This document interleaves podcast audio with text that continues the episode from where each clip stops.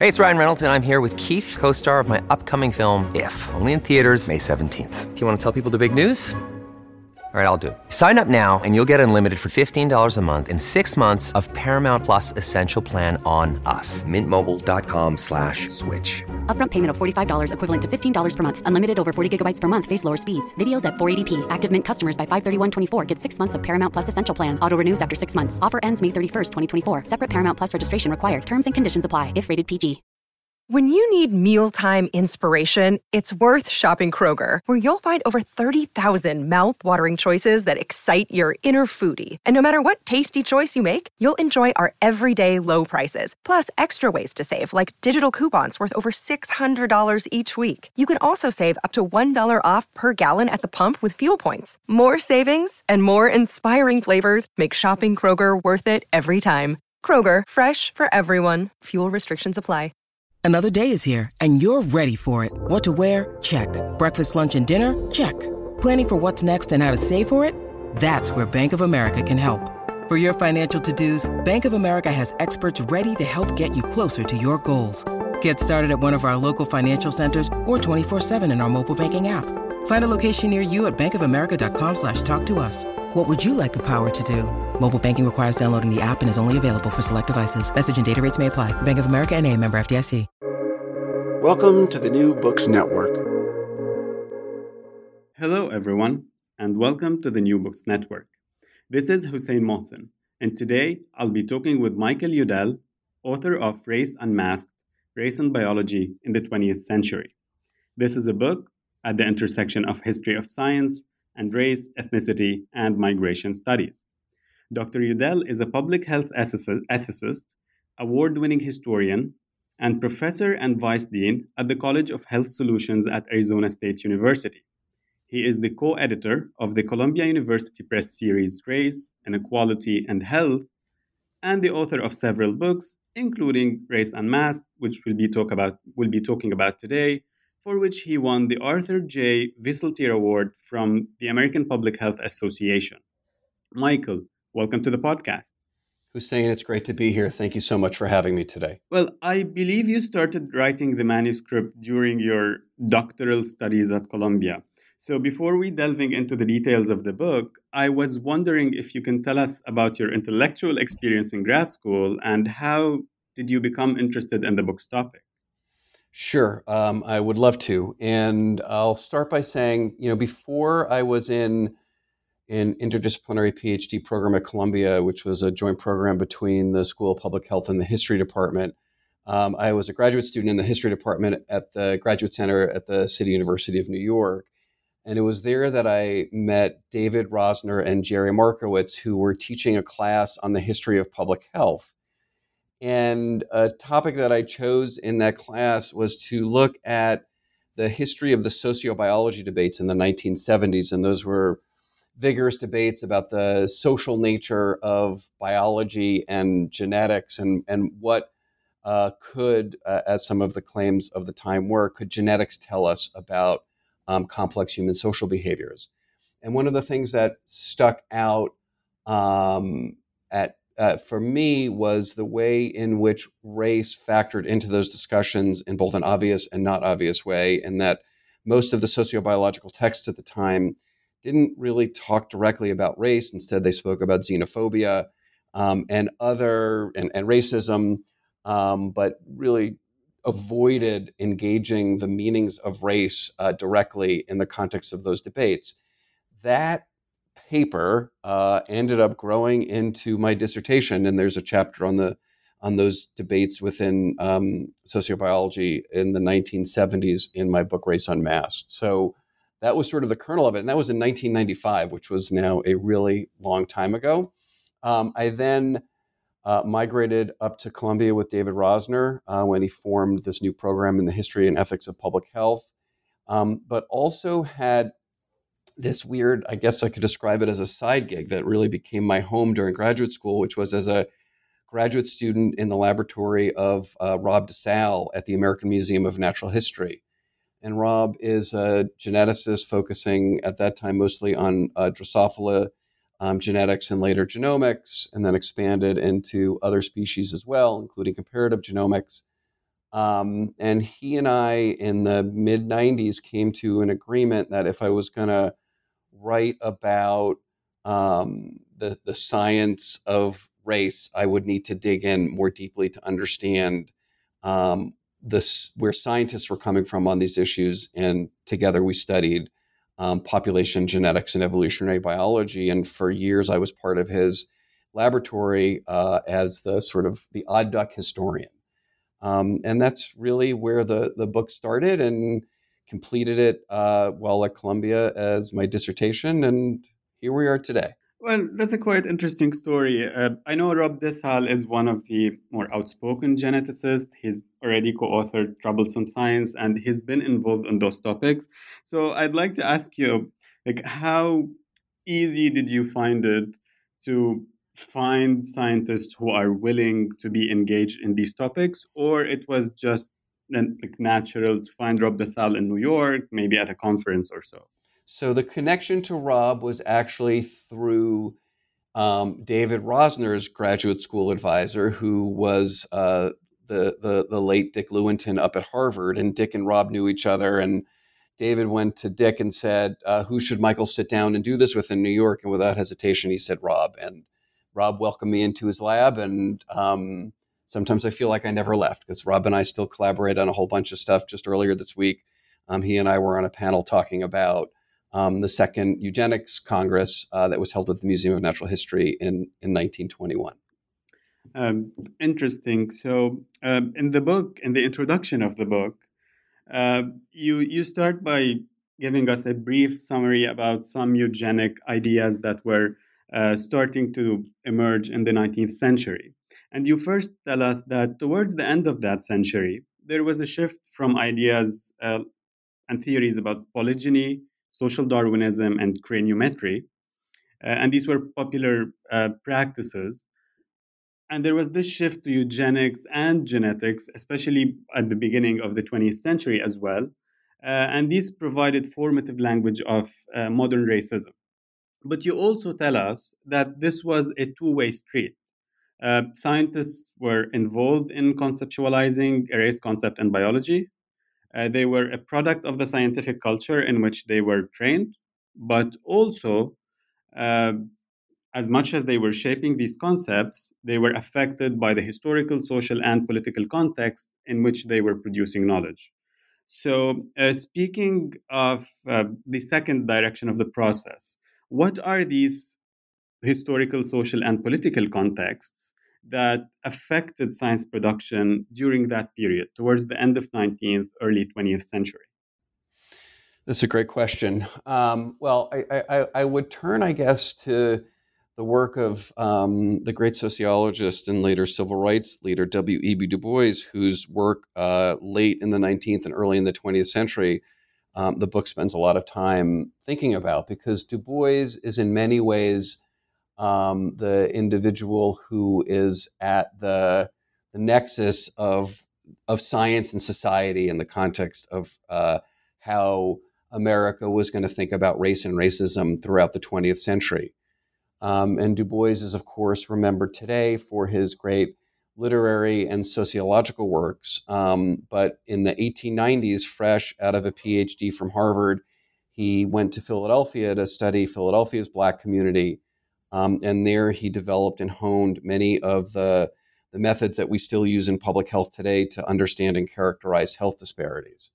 Um, but to directly answer your question, I think what Du Bois saw percolating um, at this time, which was a time um, in the 1890s where Jim Crow was ascendant.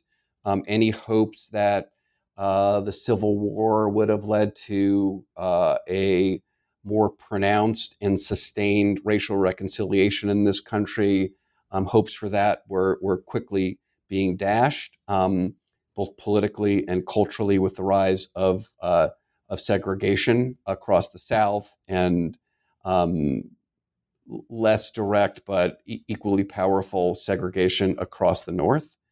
Um, and what Du Bois saw in the 1890s was the way in which science was very quickly being turned to to justify the racism of the times. Um, and he wrote about this in his 1898 book, The Philadelphia Negro, Social Study, which was his book about Philadelphia, and then began writing about it uh, eight years later um, when he published The Health and Physique of the Negro American as part of his series on African Americana that he was publishing out of Atlanta University, where he began and essentially ended his academic career um, because he would leave academia a few years later.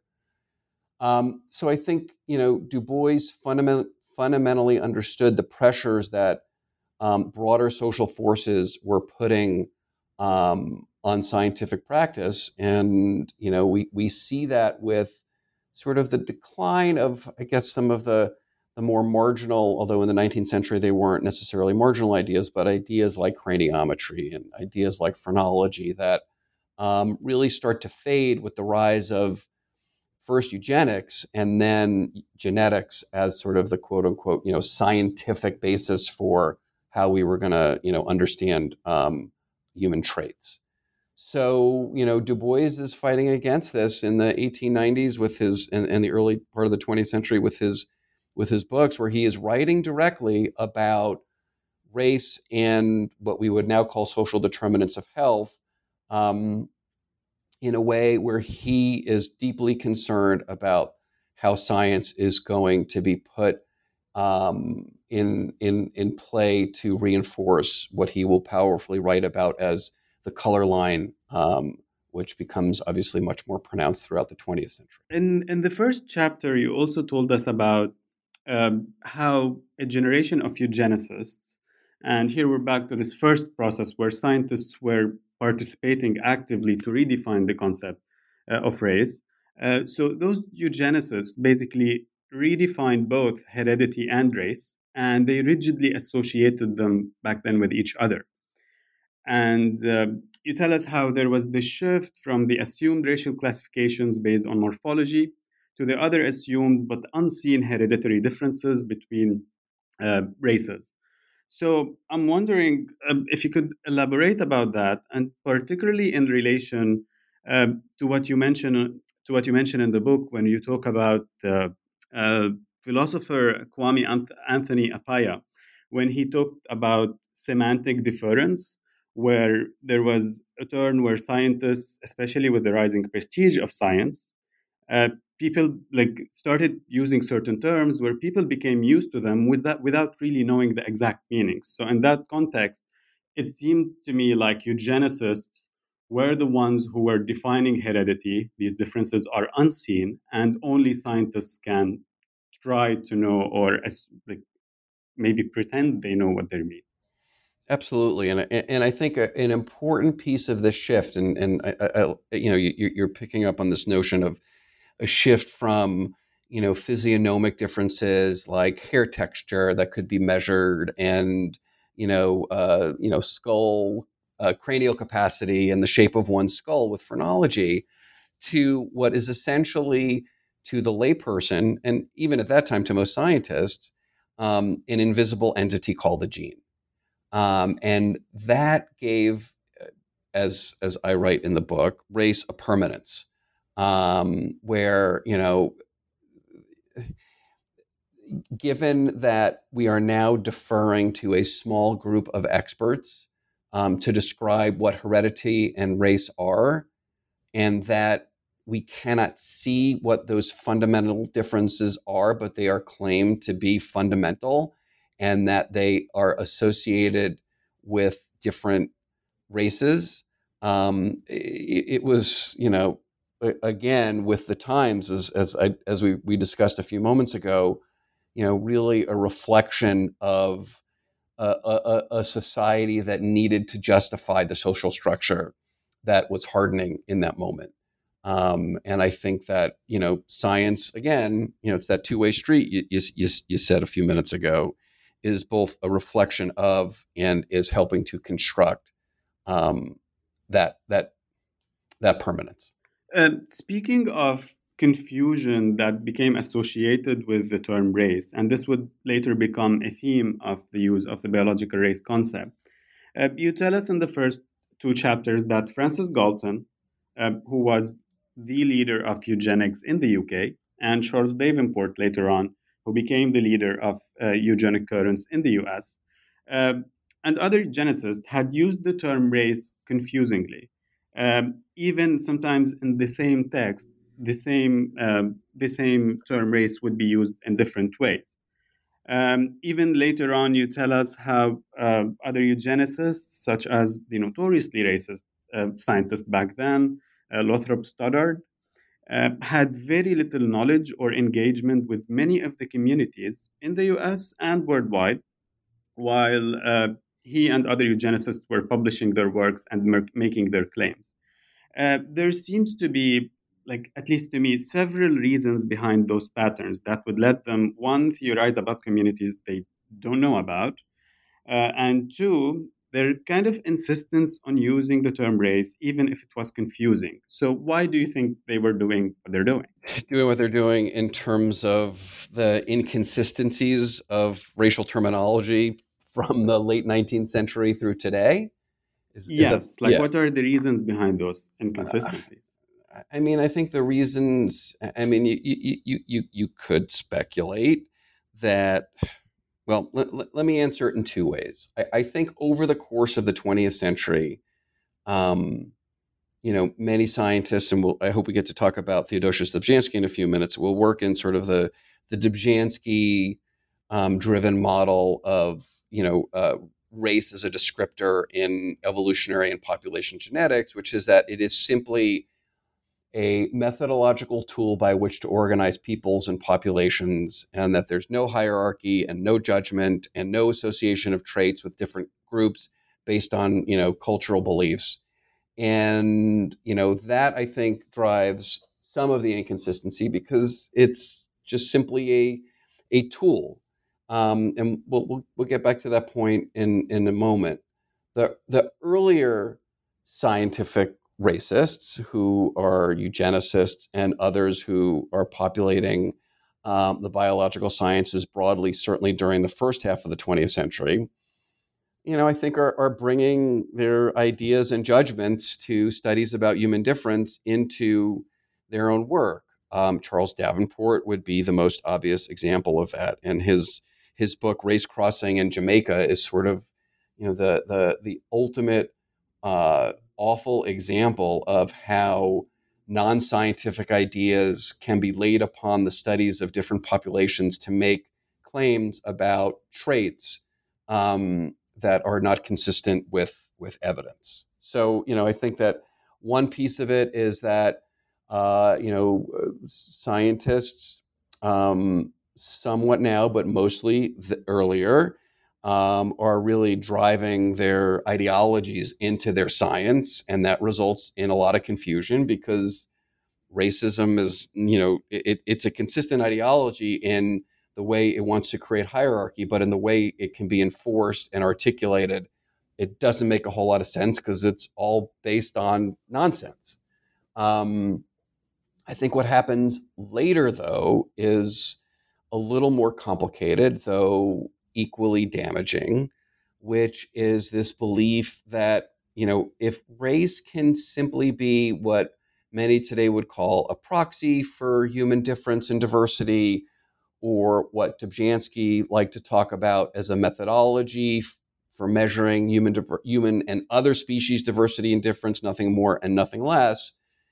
Um, you know, I think the intention maybe was different, but as we'll talk about, I hope, in a bit, as Dobzhansky came to realize the intention was driven by a broader social context, and that is, uh, you know, uh, uh, we'll we'll just leave it to America for a second, but American ideology about race difference being inseparable from what he believed was simply a way to organize human populations. We certainly will be talking about Dobzhansky at length. Uh, he's a very central figure in the book and certainly in the history of genetics in the 20th century. Uh, but one point that caught my attention in the third chapter, you described uh, Charles Davenport as both a eugenicist but also a policymaker on the issues of race. Um, his interventions, among other scientists of the time, to support segregationist and anti immigration policies are quite clear and even clearly influential sometimes. Uh, this might be a considerably more explicit involvement in policymaking by scientists than that we see today, for example, um, in the US and maybe in other countries. I know you also touched on this point in the epilogue at the very end of the book. So, to what extent do you agree on this, and why do you think, if that's the case, scientists have maybe a bit retreated from intervening into policymaking? Well, I mean, uh, eugenics stands as a dangerous failure of how you know the fusion of ideas about genetics into social policy has over and over again resulted in policies that consistently have done harm um, to different peoples and different populations, whether it be sterilization policies, whether it be the reinforcement of ideas about racial difference that buttresses racism, um, and you know we could we could dive into to multiple examples on that front. So I think that certainly scared scientists, but I I, I don't know. I, I I think that scientists today remain engaged. Um, I think you could argue whether or not uh, people are intentionally engaging in policy. The, the way in which, for example, we continue to study health disparities primarily through a racialized lens, um, you know, is a policy, you know, driven um, piece of people's work um, and that it is, you know, it, it, it may be less obvious um, than it was with uh, Charles Davenport or Madison Grant or others, you know, really uh, espousing, you know, very racist ideas that were deeply rooted in eugenics in the in the first part of the 20th century. But um, I don't think scientists have any less power today than they did in those days. I think the intentions are are different. Um, I, I, don't think there's, I don't think most genetics. It, I don't think genetics is infused with ideas of racism. It's this vestige, this race concept that sticks with us um, and continues to cause problems. Well, uh, speaking of uh, the study of disparities, I usually end the interviews with questions about contemporary issues, but since you just mentioned it, so I'd like to bring it up now. In the epilogue, you tell us about um, the many scientists and scholars and sociologists who criticized the biological uh, concept of race during the 20th century, some of them describing it as a myth, uh, and uh, critically talking about its reductionist and imprecise nature. But also, I got from the epilogue that there is this aspiration of a race free study in biology. But at the very same time, like you said, given the realities of the time, it seems that race is there to stay, at least in the public health realm, if not in other realms. So, uh, what's what's your take on using race, especially when it comes to public health studies that are related to disparities? Like it's it's such a dilemma, and where do you stand on that? I'm asking, especially as I know you taught in public health schools and you are a public health expert. Yeah, I, think that's a great question. And, and in some ways, that didn't drive the book, but it drove how I thought about the book after it was published. Um, and you know, we've we've we've published a series of papers uh, since the book came out using um, the stories of Dobzhansky and Du Bois as anchors to talk about just this point um, that you're bringing up, which is what relevance does race have today, whether it be in modern um, genetics and, and, biological studies, and how do we use it um, in public health studies that are trying to understand the complicated nature of how racism impacts uh, individual and, and population health. So, in these two papers that I mentioned, um, we talk about um, taking, uh, well, the title, the first one is Taking Race Out of Human Genetics. It was published in Science in 2016. Um, and we argue that the NIH should support a, a, panel at the National Academies of Science, with the National Academies acting as an honest broker to finally find ways to essentially take the biological race concept out of scientific practice. Um, we can talk about what's happened with that in a moment. But the flip side is, you know, what do you do with studying health disparities that often fall along racial lines? Um, and our work does not seek to, you know, make claims that race is somehow unreal. We only make a claim that race is not a biologically useful way to understand human diversity, genetic or otherwise. So, you know, how do you study um, the complexities of health disparities or other, you know, cultural issues that relate to population difference in a society where, you know, the meaning of race is is as as um, the anthropologist Ashley Montagu spoke about it back in the 1940s when he and Dobzhansky were having similar discussions to what we're doing now.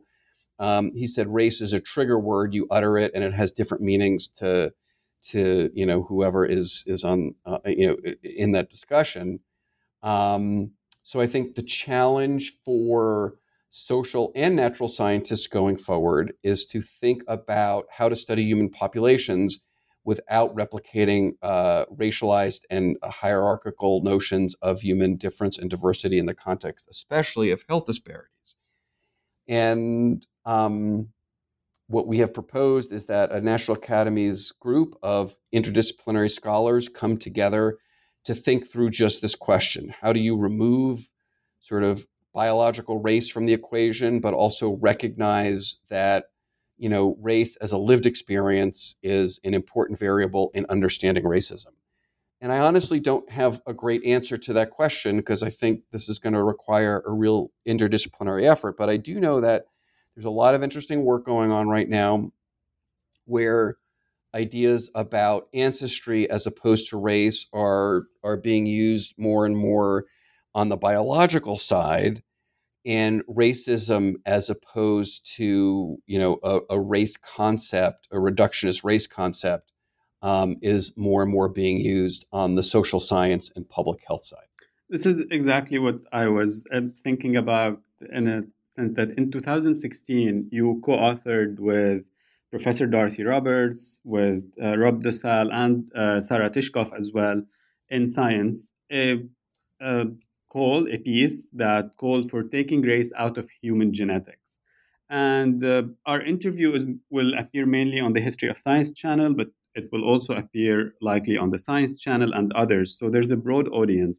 And I'd like to ask you about this distinction between genetics and genomics on one hand, and like you said, public health and studying disparities. Uh, what distinctions could you draw between these, particularly with respect to using uh, race as a like quote unquote variable? I think that, and we and we write about this um, in in the paper. You know, our argument, and I'm essentially quoting from the paper: phasing out racial terminology in biological sciences would send an important message to scientists and the public alike. Historical racial categories that are treated as natural and infused with notions of superiority and inferiority have no place in biology.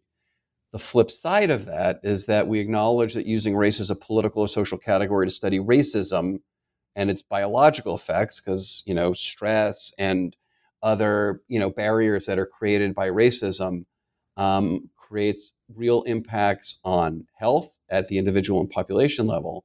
We argue, although th- th- that is a fraught and challenged approach, it remains necessary. But I, I, think you know one way we can approach these issues and the complexity between genetics and genomics on one side and social science and public health on the other is to is to do more interdisciplinary research and you know everybody every institution right now is all about interdisciplinary research but until the funding mechanisms at the national institutes of health and and other grant making agencies whether they be federal or or not uh, or, or private nonprofits are changed and actually support that kind of research, we're not going to, you know, bridge those gaps. We're not going to have, um, you know, you know, social scientists and philosophers and historians and uh, you know and others working along public health scientists or geneticists um, who have a lot to offer each other.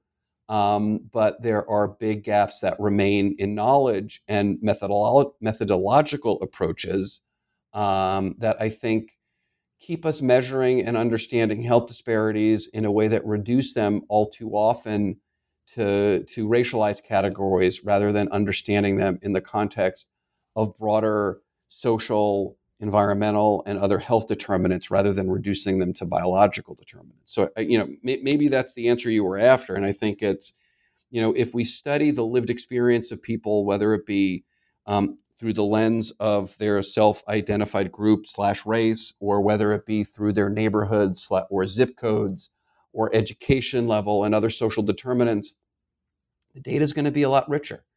Um, and you know, Du Bois back in 1896, when he walked the streets of Philadelphia, um, collecting data on 10,000 individuals with just a pad and paper in the period of months, implicitly understood this. And he understood that a focus on race was going to do great harm to the populations that he cared deeply about.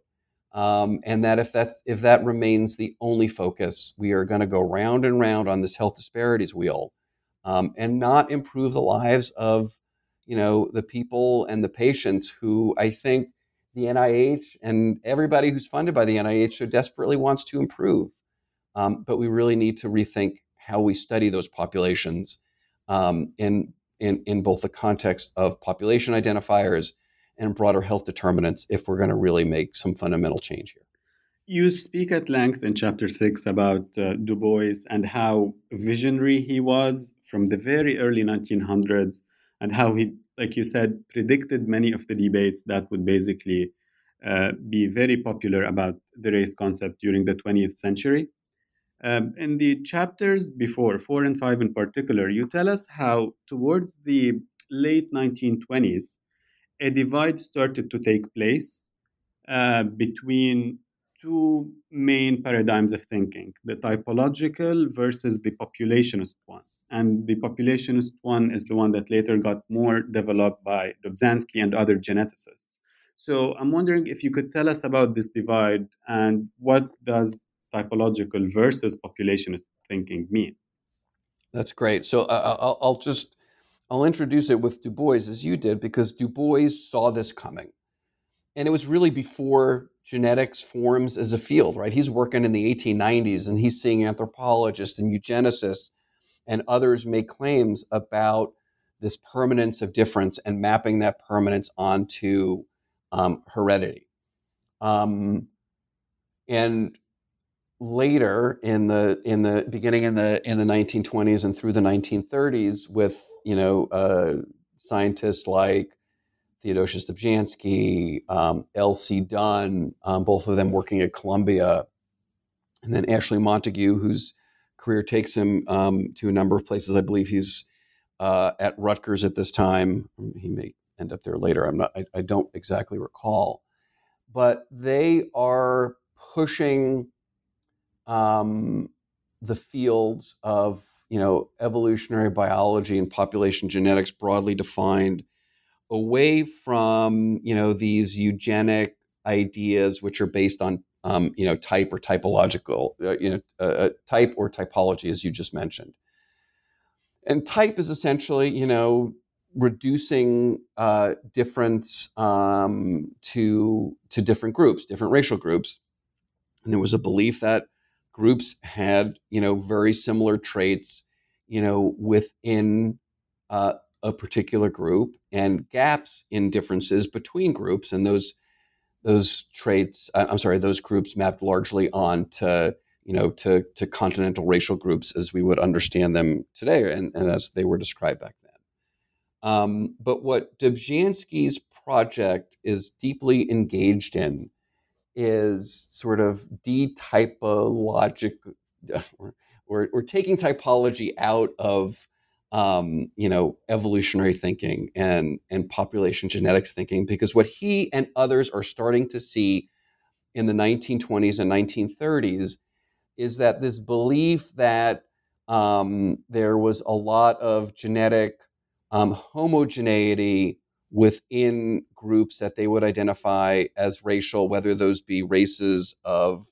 Drosophila and ladybug beetles, like um, Dobzhansky studied, or a wide variety of other species that were under study at the time.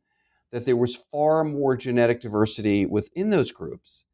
Um, and Dobzhansky over time and others came to realize that the same thing applied to human beings, although in the 1930s, he's really not writing directly about that. He's, he writes about that a little bit later and then struggles throughout that, struggles with this issue throughout the arc of his career.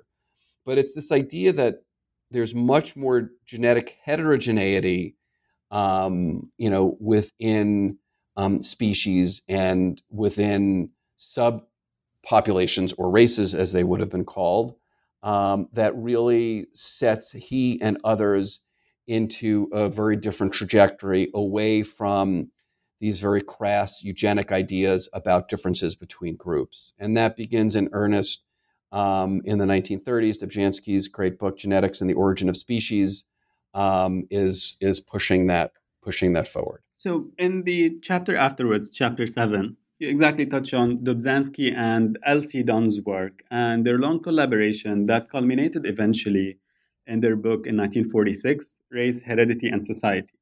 So, in the book, they introduced populationist uh, frameworks further, they rejected eugenics further, but at the same time, they insisted on the use of the race concept as a valid one, like you said. So, um, what was their argument for insisting on race, and how do you criticize what they did in the book? So, you know, Dobzhansky and Dunn were very interesting characters. And, you know, we talk about the political nature of scientists. Both were deeply engaged in, in not just science, but more broadly in society. Um, Dobzhansky was a, a, Russian who came to the, the Morgan Genetics Lab at Columbia in the late 1920s. Um, and while he was studying uh, Vladimir Lenin, uh, who led the Soviet Union at the time, died. Joseph Stalin takes over. The mood in the country, especially the thinking about um, science, particularly genetics, takes a wild turn. And, you know, uh, it becomes not safe, you know, both intellectually and later physically for Dobzhansky to go home. And he, um, over time, will become an American citizen and uh, you know live out his days in the U.S. Dunn and those events, I would say, politicize him in in in very intense ways because he is aware of the power of ideology um, and the way that can you know really uh, you know upend um, both scientific and social ideas and the structure of of and the structures of societies. Dunn is also deeply engaged in political issues. excuse me, and he, along with many scientists, are engaging in uh, Jewish refugee crisis issues, the rise of Nazism in in Germany and as it spreads through Western Europe. Um, Dunn also has a, a son who has a disability, and that is, I think, also shaping his thinking about difference. And the two of them, as as you say in the in the 40s, write this book about this popular book about race, um, where they push back against eugenic ideas, but really try to elevate populationist thinking, which tries to take the the racism out of the race concept, as as as as I think both of them would have thought about it. But they really stick to this idea that the race concept is meaningful, and they're doing it, I think, rather naively, um, and doing it in a way that um, in their mind reflects the best of scientific practice that look this is this is just a way we organize you know peoples and populations whether it be in drosophila ladybug beetles or human beings. Doesn't have social meaning. Um, and like i said earlier ashley montagu who's you know a, a well-known anthropologist at the time um, and for a long time after that as well uh, you know will push back against this in private correspondence with Dobzhansky, and I write about that in the book. And they have this argument in the in the 40s, um, and it goes nowhere for Dobzhansky. He sees himself in some weird way as, you know, the the I want to say, call him the keeper of of the race concept, but the keeper of the lexicon of biology, I guess, as as he thought about it. Um, and you know, his training as both a naturalist and as a geneticist, I think, you know, makes language so important to him and the precision of language. So I think that's where he gets stuck. Um, but what will happen in the coming decades, uh, especially beginning in the late 1950s, and this goes back to a point we were making earlier about um, the way in which there's this two-way street between, you know, social forces and scientific ideas. In the in the late 1950s, with the rise of the civil rights movement, I think Dobzhansky has this awakening and he starts to understand the ways in which race can reinforce racism, whether it ideas about race can reinforce racism, whether it be within scientific practice or whether it be as a social idea. And he starts seeing his own ideas and the ideas of colleagues um, in the field in, from his perspective, misused and used in support of anti civil rights and racist notions of difference. Um, and eventually he will move away from the concept. But I want to, you know, stop there and, and, and, and let you jump in and happy to, to finish that arc if you'd like me to. I, I actually was going to mention this is a very common thread that I've noticed that criticism against the biological race concept throughout those decades have been two sided. On one side, it was about this quote unquote scientific method, its methodology, data collection, hypotheses, interpretation, and whatnot. And then there's the other part, uh, which had to do with science communication and the misuse of uh, those scientific concepts.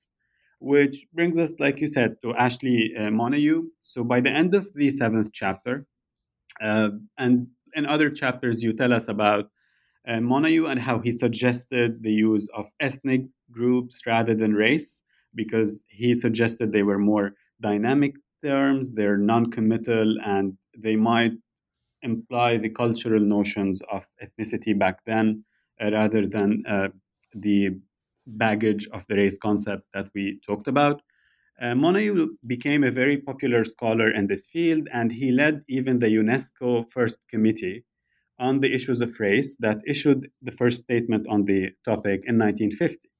But what happened afterwards is that the first statement received mixed reviews or uh, reactions, but there was pressure that led the UNESCO to form another committee shortly after and to issue another statement.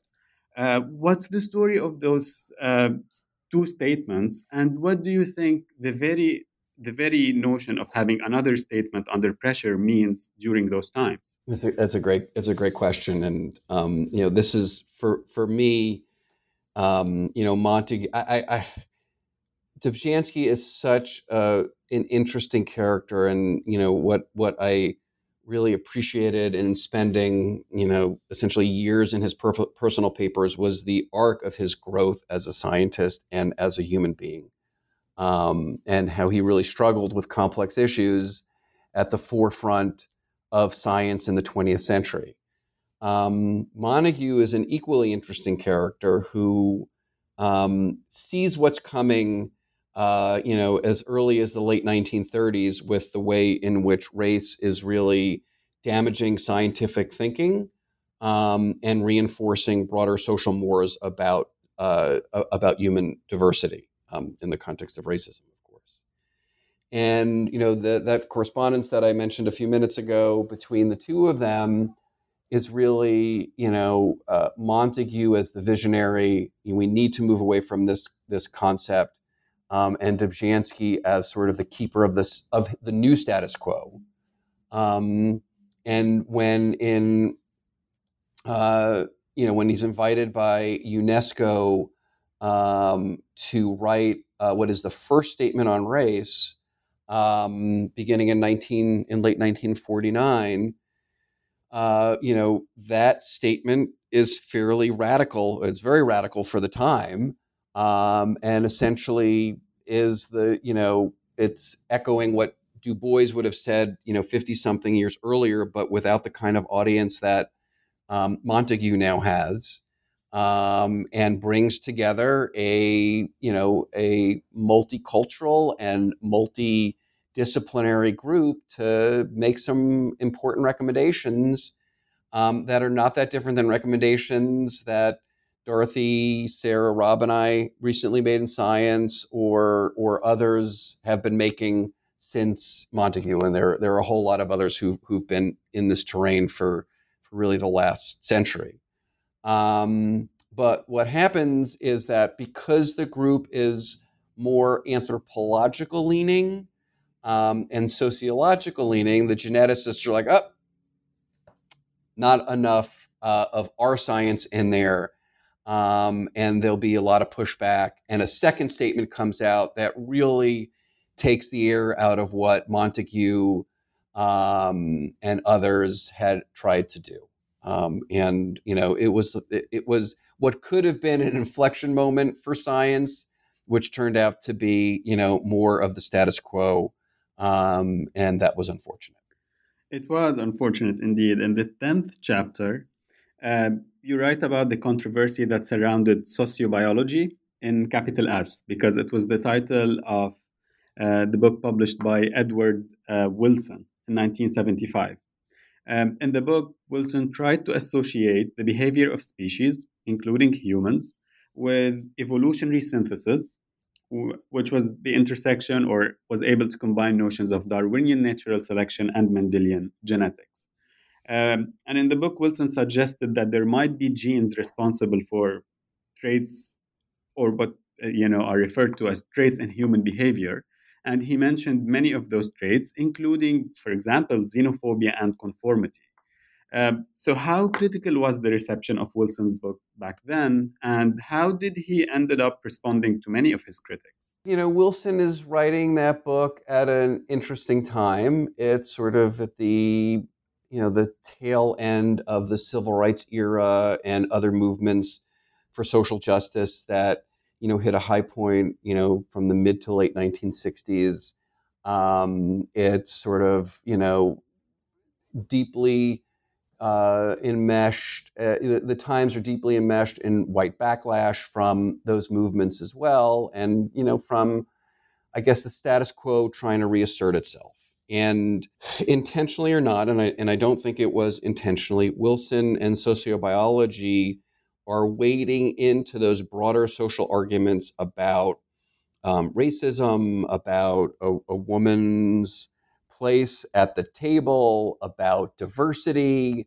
Um, and by bringing a genetic argument into it or a social, sociobiological argument into this terrain, the backlash, um, especially from the academic scientific left, is brutal. Um, and Wilson, uh, who is at Harvard in, I, I, think he and Dick Lewontin, who becomes his uh, um, biggest thorn, um, are on different floors of, I think it's the MCZ building at Harvard, but I don't remember 100%.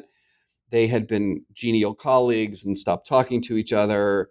Um, and you know this debate ensues about the role of um, you know w- what role social ideas have in human biological sciences. And because many of the claims of sociobiology were again mirroring these broader social arguments things exploded. There are these you know long um, and angry uh, pieces in different journals and magazines, um, and what is what probably would have been at a different time a largely academic debate spills over um, more broadly into the pages of the New York Times and and other more popular media. So, in the last chapter, uh, you briefly touch on the last decade or so of the 20th century, and uh, and partly on what we call now the age of personalized medicine. There was part of the chapter uh, that's focused on this. And I know we already discussed that and discussed the paper that you published with professors Roberts, uh, Professor Roberts, Professor DeSalle, and Professor Tishkoff. Uh, but I know that you talk about uh, the use of race as a proxy sometimes in the age of personalized medicine because practically, at least for now, it's not uh, possible to sequence every single genome at ease.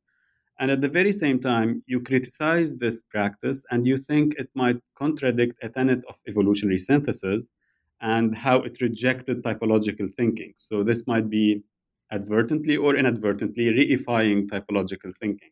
Uh, what do you mean by that? So we're like in this funny moment where, you know, I think most biologists, but not all, um, are not coming at the study of human population differences from, you know, a, a typological or you know even more extreme racist perspective. Um, but because again, you know, we've got this very powerful technology that is genomics, um, and we can look at you know genes much more quickly and understand you know what individuals' susceptibilities are to, to risks, whether they be environmental risks or risks to adverse drug reactions or even risks for certain you know illnesses. Um, we still use pro- uh, race as a proxy at the population level to make best guesses about you know this or that trait being associated with with a particular with a particular group. And you know, I'll I'll, I'll argue against this practice in two ways. One, you know, human populations are very dynamic and um, very diverse. Whether we you know go back to Dobzhansky's claims in the 1930s, or excuse me, more recent claims or more recent science about you know the the heterogeneity um, within what we tend to think of as as as human races that making predictions at the population level for an individual are inevitably going to leave some people out. So let's say you know there's a trait that runs you know high in a particular group that relates to drug metabolism. And you know in that group 80% of individuals um, are, let's say, fast meta- metabolizers of a particular drug. So the, the physician needs to take that into consideration with dosing um, or even using a particular drug. Um, but what if you're in that other 20% and the proxy is a racial proxy uh, and your treatment is, is not ideal and potentially dangerous because an assumption was made by a clinician based on the color of your skin? Or even you know with a with a more you know uh, uh, I, I would say obvious example to the general public you know think about sickle cell disease which is thought of as a african or african american disease but we know of course that sickle cell trait appears in other populations. And if you know a uh, individual whose ancestry is not directly tied to uh, West and Central Africa shows up in an ER suffering from symptoms of uh, of sickle cell, their their pain may at least be initially ignored until somebody figures it out. So there there are ways in which um, that, such an idea can work against individuals within populations.